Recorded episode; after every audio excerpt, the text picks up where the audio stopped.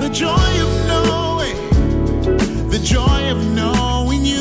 Oh, the joy of knowing, the joy of knowing you. Oh, the joy of knowing, the joy of knowing you. Welcome to Positively Joy. Are you living life but feel like something's missing? You've come to the right place. I'm Yvette Walker, your host for this podcast on finding the true meaning of God's joy. Joy is not a feeling, it's faith. And my guests and I will talk about how to avoid falling down the rabbit hole of chasing physical or emotional joy. In this season, we'll tackle spiritual growth as we discover the true joy of the Lord. Whispering in His Ear, the devotional, explores talking and listening to God's message for us. Now, read God's voice and how to listen, a new companion study guide to the original devotional that provides discussion questions and more insight to the scripture that reveals how God talks to us. Get the series on Amazon.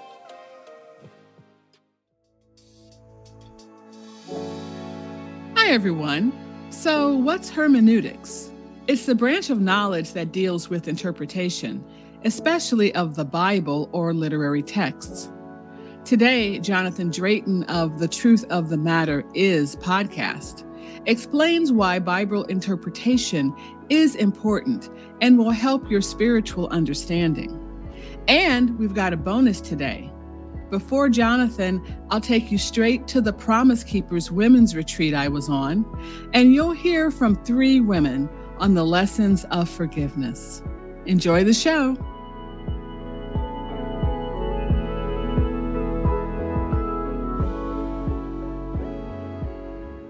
Everyone. Welcome to the Positively Joy podcast. And today we're doing something a little bit differently. Uh, I have had the wonderful opportunity of being on a Promise Keeper retreat, which is a wonderful gathering of Christian women. We meet usually twice a year in spring and fall. Uh, in this year or this session, we talked about forgiveness. And I asked three wonderful ladies to join me to talk a little bit about what we've learned from the weekend and about forgiveness. I think forgiveness is such an important topic. The name of this particular session was Falling into Forgiveness. And right now, it's the end of October. We're moving into November and the holidays. We're going to be thinking about gratitude and about the love of Christ, but really, can we totally even engage in that if we have unforgiveness in our heart? So it's a, it's a certain certainly a great time to talk about this, and I want to take advantage of the time while I was here to talk to these ladies. So I'm just going to have them introduce themselves. Uh, if you give us your name and what you do, um, and maybe why you decided to come. Uh, I'm Lindsay, and I work at a bank, and I do like quality assurance. So I listen to people and make sure they're doing the right things and saying the right things. I don't remember what else I was supposed to And say. why why did you come? Why did I come? Oh, because I need Jesus. Because because the Lord forced me. I didn't have much of a choice. a good answer. and He wanted to work on some things that I didn't want to work on. if I'm being completely honest. so that's yeah, that's why I came. And Thanks, left. thanks, Lindsay. I'm Christy, and I have a home daycare.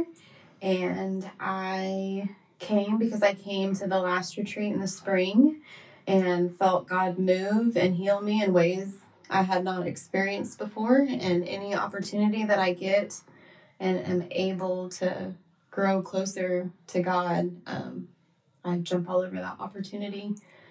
So, I'm Gabby, and I'm a stay at home mom and homeschooler, and I came to get closer to God, to work on the forgiveness, and to get away, to retreat and get some rest. it's very calming here.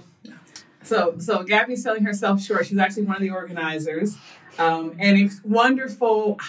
She has a gift of hospitality, really. Um, but the forgiveness piece of it is something that was really important to you as well because you led one of the exercises.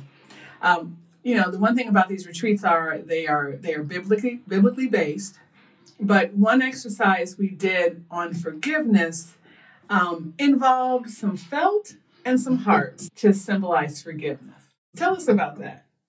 The felt heart symbolized, uh, the red symbolized Jesus' blood. um, and that His um, blood is enough to cover what we can't forgive. So, Amen. And uh, there's a, you know, we still are, we still are working through the process, but there was an exercise of things that we wanted to forgive, mhm. and then we can put on the hearts and tuck them, you know, tuck them into uh, like a little pocket of sorts. Mhm. and then they're taken care of. You don't have to worry about it.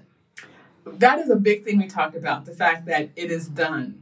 That once you make the decision to follow Christ, it is done. You don't have to worry about it. I really like that part of the forgiveness exercise. It's letting go of that debt, but you still have to work through things. So it doesn't mean you're forgetting um, or condoning what you know offense has been done to you. hmm Um, there's still work to be done, unless it's a petty offense. Then you just need to get over yourself and and let go. There's a, I love a couple of sayings we had this weekend. Get over yourself, fix yourself. no, Get your life right. get your life right. Yes, yes, yes, but always in, in Jesus. Well, so I mean, and there's so many wonderful things we experienced this weekend, but um, especially on the on the um, topic of forgiveness, do you feel like you're taking away something with you, and if so, what is that? For sure. I I feel like I've learned a lot that forgiveness isn't about me and it's not about my feelings and how someone made me feel at all. It's and it's not really even about the offense that was done, if you will. It's about God and doing what he tells us to do because he essentially knows the outcome and the why and he'll use it, but you have to move forward or you'll find yourself stuck. And when you're stuck in that, you can't grow. You can't move. You can't move. And this is a safe place to do that at. We're not mm-hmm. on a on a tight schedule or mm-hmm. time limit. You're not like in a counselor's office for an hour.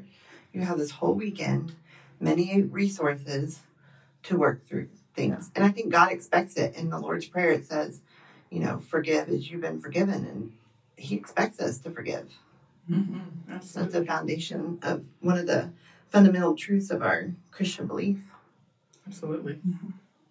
Um, I feel like God calls us to love others, and that I don't have the capacity in my mind and heart and spirit to love others well if it's all trapped or there's not space with unforgiveness.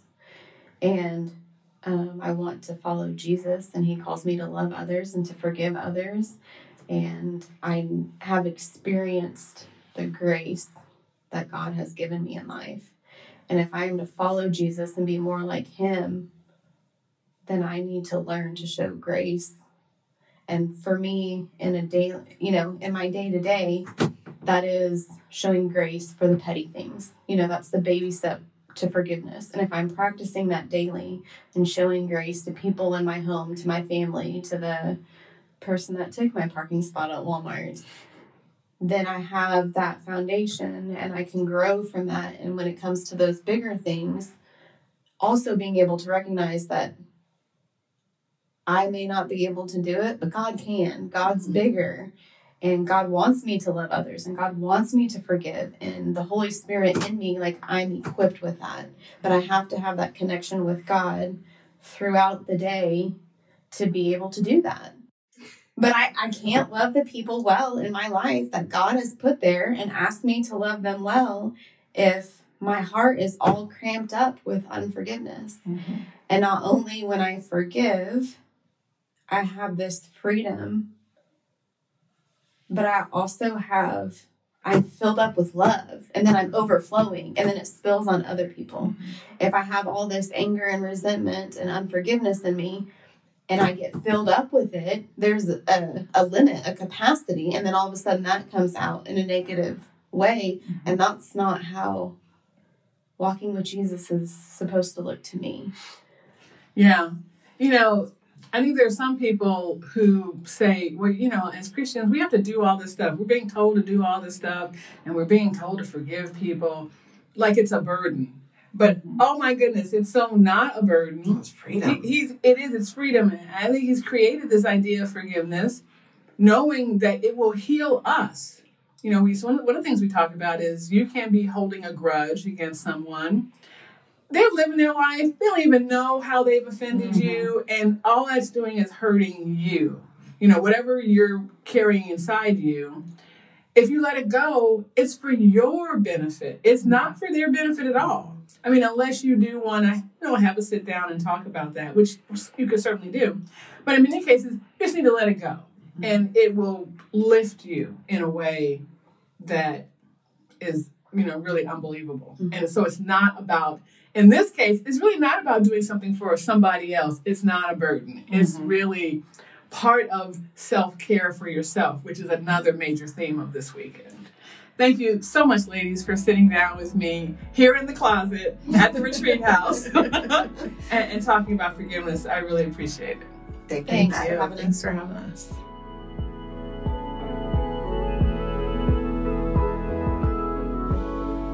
Hi, Johnathan. Thanks so much for being on the show today. Thank you so much for having me. It's been an honor. Well, good. I'm glad we've had a little bit of difficulty uh, scheduling, but I'm happy that we that we're able to talk tonight.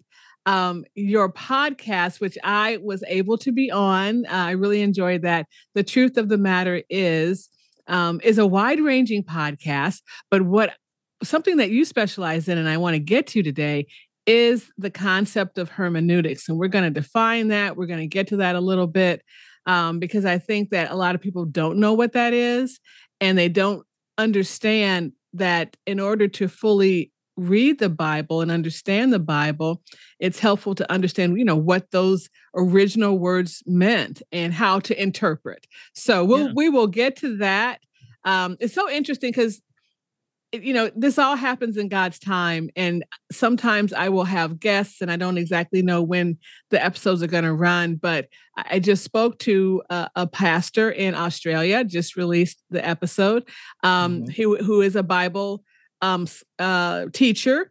And so I love the idea of being able to talk about the Bible uh, with people who understand it and help us understand it. So we're going to get to that in a minute. But I want to know why you do what you do. Tell me a little bit about your faith walk and uh, why all this is important to you. Yeah, so the reason I do what I do, as you put it, is because at least for me, when I started going to college, I had this pursuit and this desire to seek for truth. Mhm. And one of the ways in which I did that was I started studying philosophy. Right. So philosophy is the desire and the study for to seek wisdom. And for me, that was one of the key elements that I thought would be important. And I remember going through high school and seeing how much reverence and respect people have for those who majored in philosophy. That was something that was my aim and my goal. Another big thing is, at least for me, when it comes to my relationship with God, you know, it wasn't something that was personal for me. It was more where my beliefs and my values that were instilled in me were based off my parents' faith. So one of the things that I needed to do is I needed to identify and seek God out personally. And one of the ways that I did that is actually just through studying philosophy and seeing all these ideologies that came about. I started to come to come to this conclusion that these are a lot of great ideas, right? A lot of ideologies that are thrown out there, but how does this relate back to my faith, which how I was raised? And then I started to realize that some of these ideas were a little wonky. Some of these ideas are useful, but to me, they're not permanent, right? It doesn't put me in a place of security. Instead, it's an idea that can be thrown around, but easily refuted. So when I started reflecting on realizing, well, my parents did say to read God's word. That's one of the ways you can draw closer to God. And I came across Matthew 7 7, and I read this in the NLT, and it says, Keep on asking, you shall receive. Keep on seeking, and you will find. Keep on knocking, and the door will be open to you. And the key factor in there that I I was able to unpack using my philosophical skills was this continuation and this desire not to stop at the first time, right? Mm, but to mhm. continue to dive into that. And that's kind of what triggered it for me. So once I, there's a passage in the book of Luke, I believe it's chapter 21 or chapter 22, and it speaks about how Jesus is telling Peter that the devil seeks to have you but he's telling him, and I'm paraphrasing here, over a period of time, you know, what you go through. Not only will you be better for it, but you'll be able to equip others.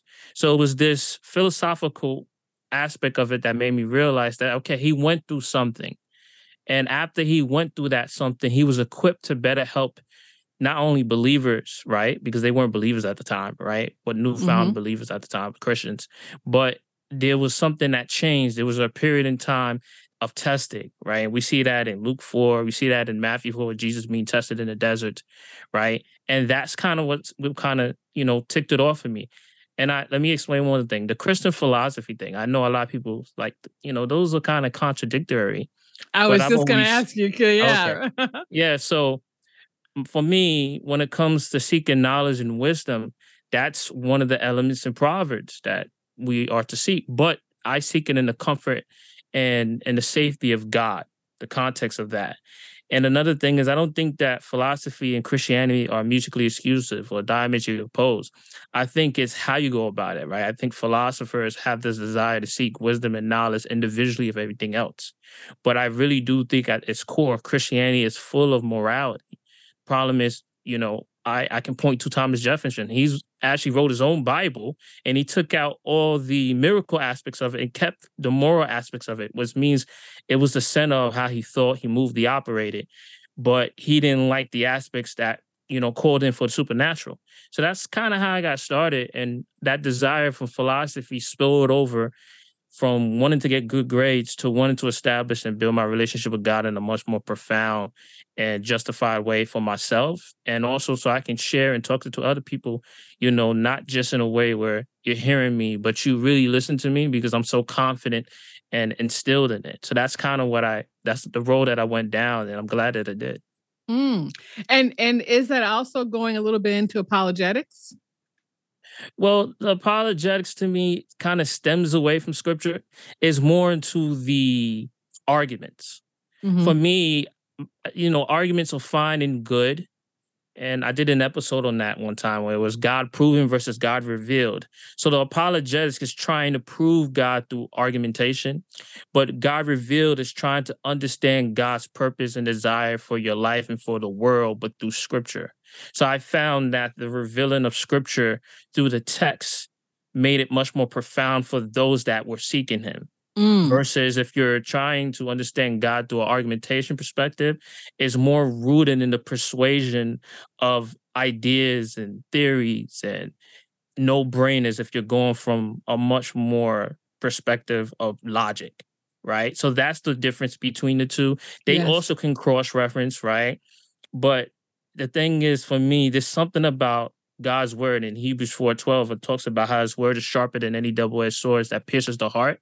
So there's something about the word and what it does to the believer the heart that makes you reflect and want to change, to, to you know, to be more Christ-like versus being told persuasive and good words. And then as Jesus, you know, gave this whole breakdown of a farmer who went out to sow seed and some fell on solid ground, some fell on bushes and whatnot. And it talks about how the seed grew on solid ground and then it talks about the different levels of believers and what it what happened eventually to them so it's like you get a peek of it but you don't really get the true element of the revealing of christ that really forces you to reflect on your own life and choices and the condition that you you are in right so there's a much more deeper and profound way that happens in the scriptures than being persuasive through a philosophical or psychological view or argumentations Mm, this is a perfect segue, I think, to talk to move into the topic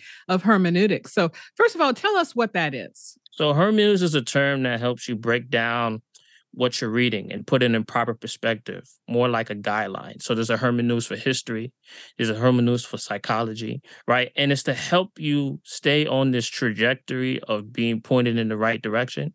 Because, you know, when it comes to reading God's word, you'll find that a lot of people cherry pick verses right? And if you Mhm. cherry pick verses, you can create your own theology just based upon that. And when you don't understand the originality of the language and the worldview, you can get mixed up in some pretty dark stuff, right? Where, and I'll give you an example. So there's a group now out in society, it's called the occult, right? And the occult was founded in 1800s by a woman. Name is very complicated, but she's Russian. And what she does is she takes these different ideas from different religions, the four major religions Hinduism, you know, Judaism, Buddhism, Bu- um, Buddhist, and I'm trying to remember what the fourth one is. Mm, Is well- it Chri- Christianity? oh no, no, that was that wasn't No? part of the main four. Okay. what is what she turned it into was instead of you know so it's, it's a mixture of philosophy all these oh i think it's it might come to me but maybe later down the road but so much information. But what it does what she does is she morphs it into theo it's not theology but it's theo- theosophy. And Mm. what that does is you're trying to embrace the different walks of life and you're trying to create a one world religion Mhm. right? So it's like you know i i can embrace this i like this and i i enjoy this but you know what? It's god is so big. Why try to put him in a box right? Why try to limit him right? And that's the beautiful thing about being able to identify and decipher and discern the differences right? So that's like the big thing when it comes to the different beliefs. And one of the scriptures that kind of debunks that when it comes to a biblical point of view is John 14, 6, right? Is that, you know, the scripture that I believe it says is that Jesus says, I am the way, the truth, and the life. No one can come to the Father except through me. That's a powerful declaration. What that does is there is no one that's above Christ. The only way to God, to the Father, is through Christ. So there is no partnership. There is no relationship between one another, right? There's there- so you some mean people you mean relationship partnership with the other religions? Yeah. Mm-hmm. it- which means that there are forms of truth in them, right? And I think we can all come to that conclusion, you know, because I've had conversations with people where they've spoken very positive about the experience that they've gone through and how it's taught them. But for me, searching truth, at least in its truest form, was understanding that it's not just a thing, but it has to be someone that fulfills that expectation of what truth really looks like. And that's how I stumbled and really embraced Jesus because in every aspect of it, I don't recall hearing any other belief system frown upon Jesus. They, in fact, they call him, you know, a great teacher. The only realization is they don't call him God, right? And that's the Mhm. big discrepancy, which means, and it is interesting because Jesus doesn't acknowledge them, right? The only acknowledgement of gods in this world is from Paul, and he tells us in Corinthians that there are many lords in this world. There's many gods, but there's only one, you know, one that we that we actually submit to and acknowledge and appreciate. And then in the gospel that you hear, and it's from Gospel uh, First John, John tells us then that's one that you shouldn't follow suit or you know dabble in or, or t- touch about. So that's pretty much what hermeneutics does. Is it it really gets you to understand that I'm going to read the Bible. Let me read it in its proper context and its proper perspective, and let me not be led astray. So there's different elements of hermeneutics, right? So there's the worldview, right? The relatable times of the periods in which they lived. You'll read parables and you'll see the meaning and the point of view. That's why Jesus did a lot of parables about farming because of the period in time that they were in, right? He's not doing parables about technology and any of that. He's doing it based upon he's the language that he's speaking is much more relatable to the people that lived at that period in time, so they would understand what he said. Right. The Even- people of the day. Yeah. So if you you over here talking about things that people have no idea what they're talking about, the one thing I can appreciate about Jesus is that when he spoke, he spoke with elegance, but he simplified it. Right. So mm-hmm. it was no sort of complication. Now there were times he spoke in other ways, and we'll get into it. Right. But the whole purpose is is that one of the ways of the gospel, understanding the gospel message, is that it's simple. It's not complex. If it was complex, then why would the message even you know, go across airways into different parts of the world. And the complication would be, you know, how can I embrace something that I don't understand? So I think the gospel message has to be simple. The next thing that I think about is the purpose. Why was it written? Right. So you have at the beginning of every chapter in the Bible, every book in the Bible, there's an introduction, there's a background. Oh, who is it being written to? Why is it being written to? Right. And I think we there's some sort of confusion when it comes to this because when you read, let's say, how do I know that the book of Luke is to Gentiles? Because in the beginning, it talks about that. It talks Yeah. about Luke, the doctor, right, who's decided to write, you know, a point of view to the Gentiles, right? It's very, is not, he's not saying that literally, but as you read the first portion of it, it's very clear, right? So when you understand that, then you know who the audience is. So you can't sit there and take a book point to it and then try to create a narrative about it if you don't know who the audience is. You know, when you read Isaiah, you read Jeremiah, right? There's an introduction about who Jeremiah is. He's a prophet. God called him, right? He's knew him in his mother's womb. There's an understanding of it. Now, how can I relate to you? Is that we all come from our mother's womb. So you is logically to come to the conclusion that because you come from your mother's womb, God knew you before you even existed, which means you were created in his eyes, but not, you know, actually come about the human, you know, the way that the body comes out as a child and goes through its transformations into a toddler and a child and adult, et cetera, et cetera. So there's an understanding of that. Next is the theme, the main element of the text. Why is this to be written? Then it's the audience. Who is it addressing? Right? Mhm. Context, then it's the context, the circumstances that create the setting and the necessary remarks. So these things are extremely important. And and if you're reading it and you're not getting that, then you you got some problems. Let's talk about translations just a minute because I think that some translations will provide more introduction than others. Like you're talking Mhm. about that introduction, um, like who's writing the, who's writing that introduction and how are we getting it? Um, certainly, there are clues in the scripture itself, like once the book begins, but sometimes there's also kind of a primer written for us by a Bible scholar, depending on the Mhm. translation. And so Yeah. I, I think that, uh, you know, I think that maybe the translations in which I think that's why it's a good idea to read multiple translations so that you can get Yeah. a little bit more. Yeah, I, I actually go into that, you know, in my podcast a lot because here's the deal, right? If you if you're reading the King James version, it says "suffer the little children," right? I'm just Mhm. taking is in the passage that actually says that, or hate your mother, right? And you understand, you don't understand the old English. You actually believe that it's contradictory and it's kind of doing what you know. Why would Jesus be suffering the children? But when you look at it from different, and I'll tell you some of my favorite. English Standard Version is one of my favorite because it's it's more of a a a book in which people that are studying to be, you know, that are scholars. The English Standard Version is like a word for word translation to it, right?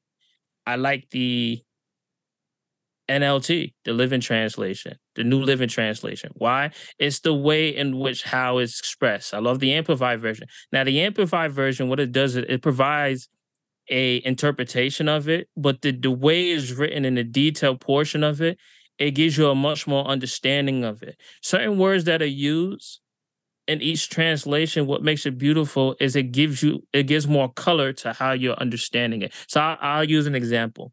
Luke chapter 11, verse 29. And I remember this so boldly because it's so important to me. Jesus encounters a woman, a woman, and she says, Bless the woman that births you. Right. And then Jesus says, mm-hmm. No, blessed is rather the one who hears my words and does what it says. The Amplified Version says, Blessed and happily favored are those who hear my words and continually observe it. You see how it's emphasizing the power of the message that's being brought about and what God is saying. Mm-hmm. And Jesus is emphasizing his word in the Amplified Version. But when you read it in the version I just provided, it might be the NIV, it's more of the things he says, right? And he's actually speaking in the context in which that would be later received on how the Bible came about. Because as we know, if anyone's had an old book, the writing, the words that he spoke were written in red. So you kind of pay it a little closer to that. But the way both of them are expressed, right? Or here's another one, right? In Hebrews, it say faith is the substance of things hoped for, the evidence of things not seen, right? But if you read it in maybe the NIV, it's more of the things hoped for. So if I bring it up for an example, right?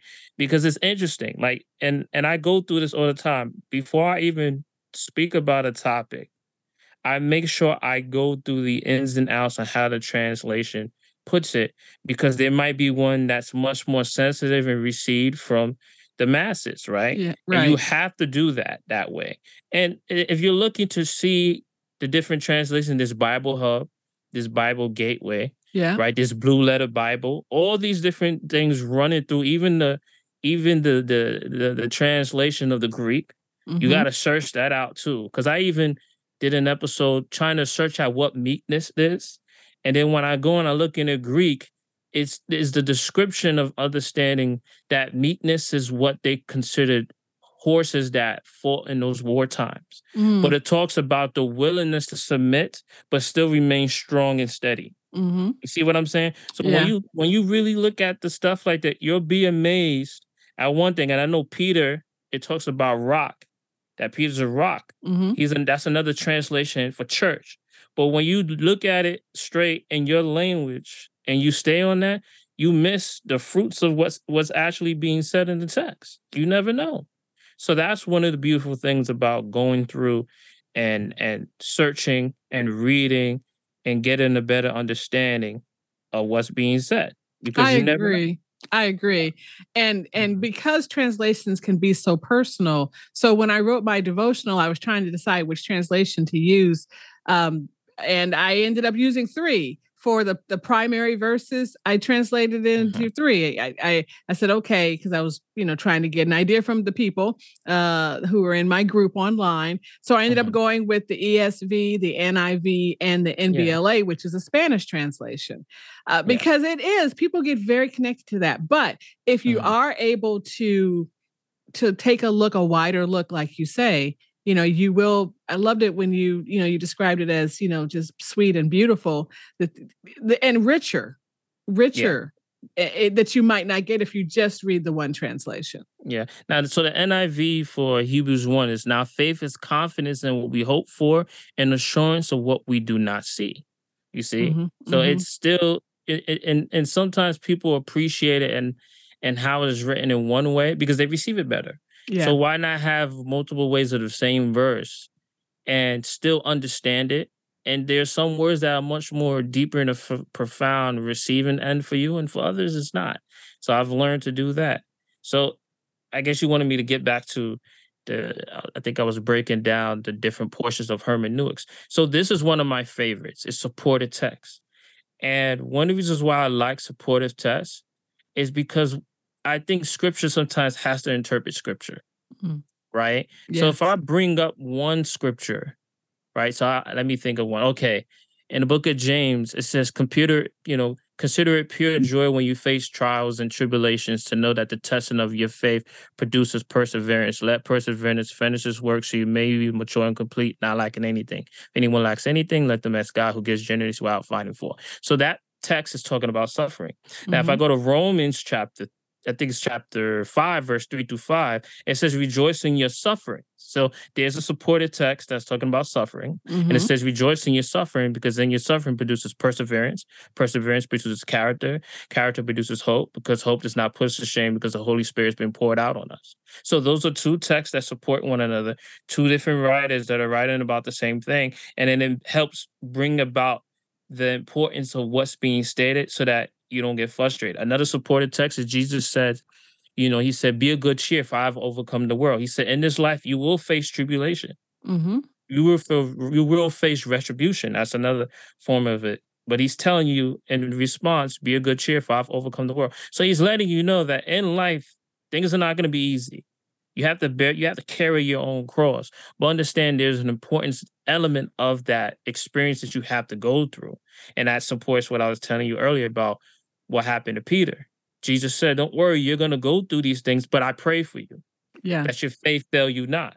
Right. yeah that's right So that's that's how when you read one text and you see something that pops up, and then immediately you read something in another text and it pops up, and it's two different writers. I believe all scriptures Holy Spirit breathed upon. And is it is empowering you and is inspiring you and it is motivating you to really hold in the essence on how powerful and timely scripture can be in your moments and times of weakness and in trials and tribulations that you're facing. So right? you just yeah, you just mentioned um there's so many opportunities to use online text, but do you like to have a physical paper Bible to read? Well, not necessarily. So one of the things that got me into really holding in on scripture is an audio Bible. I used Mm-hmm. to drive around when I did food delivery for DoorDash, Caviar, Postmates, and this is like towards the end of my college you know, I graduated in college, I used to drive around. And one of the things that inspired me was in Romans. It says faith comes from hearing and hearing through the word of God. So I came to this realization that, hey, maybe I can consume and remember verses just based upon hearing it and letting it settle in my spirit. So that's one thing that I did. And then I started reading just one translation. I started with the NIV. And then that's when it became much more clearer to me that I needed to venture off. Once I started getting a better understanding of the basic stories in the Bible, then I ventured off a little bit. So for me, it was the audio Bible. Then it turned into the app. Started using an app. Mhm. That worked for me. Mm, Yeah. yeah. And like you say, it is so easy to use. I, I like to use Bible Gateway because again, just Mhm. the interface is very easy. Yeah. Um, so, So, I it- think so. There's two. There's three more, and I run past it. The original yeah. language. We just spoke about the translations of the Yeah. Bible. You know, digging deeper into and being analytical about what certain words really mean, uh, certain you know portions of what it's really saying. Prejudice, right? That comes in, and most Mhm. important thing that I'm learning is grammar. You know how important grammar is with the comma. That's very important because you'll read something and you never read the first, you never read the before and after, you misinterpret the whole text. Mhm. You miss the whole thing, right? And there's the the before and after and the comma and the pauses and the semicolon. That stuff is very important with what the writer is saying. So if you miss that and you interpret and you read something and you don't read the rest, you might have missed what the writer was saying right? Mhm. So Yeah. that's something that I've always learned to do. Read the before and after to understand what is being stated. Who is the person being addressed? Is this goal for me, or did he mean this in past tense, in the future tense? That's very important. So those are what I would call, and then I'll mention that the Bible is full of poetry, hyperbole, symbolism, allegories, and metaphors. So sometimes it's like, should I take this text literally when Jesus said, you know, cut your arm off so you don't let you know what your right hand is doing? Do I really cut my arm off and know what my left hand or my right hand is doing? Or does he say, you know, when he says you you look at someone what he said don't look at someone with a plank in your with a with a speck of do- sawdust in somebody's eyes and pay no attention to the plank in your own eye remove the plank out of your own eye to see clearly to remove the speck of sawdust out of somebody's eyes. he's speaking he's speaking symbolically Mhm. about not being able to visually see. So when you read that stuff, Jesus is not saying cut your arm off, take your eye out, you know, those sort of things, but he's speaking in a way symbolically so you can understand that he's trying to emphasize the importance of the way that you're carrying yourself or the way you're handling something. And maybe you got to dig a little bit deeper. Or he's talking about the difference between light and dark and understanding what Matthew 5 says when it speaks about that let your light shine before others so that they may glorify your Father in heaven. Are we lights in the world? Absolutely. We're representations of Christ and ambassadors of Christ. So you really start to get the hang of it when you start seeing these things and how they said poetically and how they say how they're said in certain ways. It it really you really start to draw closer to it and it it, it makes it much more exciting and, and fun that way. So Well, you know, Johnathan, thank you so much. This has been uh this has been a wonderful. I said we were only going to go 30 minutes. We went longer because you're so Oh. interesting. I was like, I know this is this is a little bit over. I started to okay. feel that. I was like, no, that's okay. No, Yeah. this is Mhm. this is really interesting. Thank you so much. I think that there are people who, you know, they want to get in the Bible, but they don't know Mhm. how. So thank you for um, kind of breaking it down, uh, maybe encouraging them. I love what you said. There's a there's a there's a place for everybody. You know, there's a story for everybody in the Bible Mhm. to to at least start with and then begin to Mhm. expand. So if I may, there's one thing I might say that I might help. Like I think we live our lives on levels Mhm. and we arrive in stages. So the quality of your thinking can determine the quality of your life. So as long as you understand whatever stage you're on, you'll get there to where you need to be. Like don't don't suffocate yourself or feel that you're not taking a step forward. I think any step forward is a step that's necessary and important to where you need to be. So yeah. Excellent, excellent. Well, certainly, uh, the truth of the matter. I'm sorry. The is the truth of the matter is yes. Yes. Podcast. I always want to. I'm gonna live leave off that word is. The truth of the matter is podcast um, can be can be heard wherever you go for podcasts. Um, and and Johnathan does you know, as you heard him say, you know, talk about a lot of different um, uh, implica- not implications, but um, inferences that you can find, you know, when you're reading the Bible. He goes through several different subjects. And so um, encourage everyone to listen to his podcast. Um, write in maybe you know if you have some questions or ideas you can uh, contact him uh, on his website and Well, i just want to I have a IG is just the truth of it's called the truth of TIMS, the truth of TIMS. And then I think I'm a believer is on Facebook. You that's a group that we have. We try to encourage each other. But yeah. very good very good thanks so much for being here Yeah, thank you so much for having me. Have a blast. Thank you for listening to Positively Joy. Go to positivelyjoy.com to hear previous episodes and to learn more about our ministry and books. Support Positively Joy by becoming a Patreon member and sign up for our newsletter. Thanks to Mars Coleman for the use of his song, The Joy of Knowing. And thanks to Susan Marie for editing and production of the podcast. Till next week. Oh, the joy of knowing, the joy of knowing you. Oh, the joy of knowing, the joy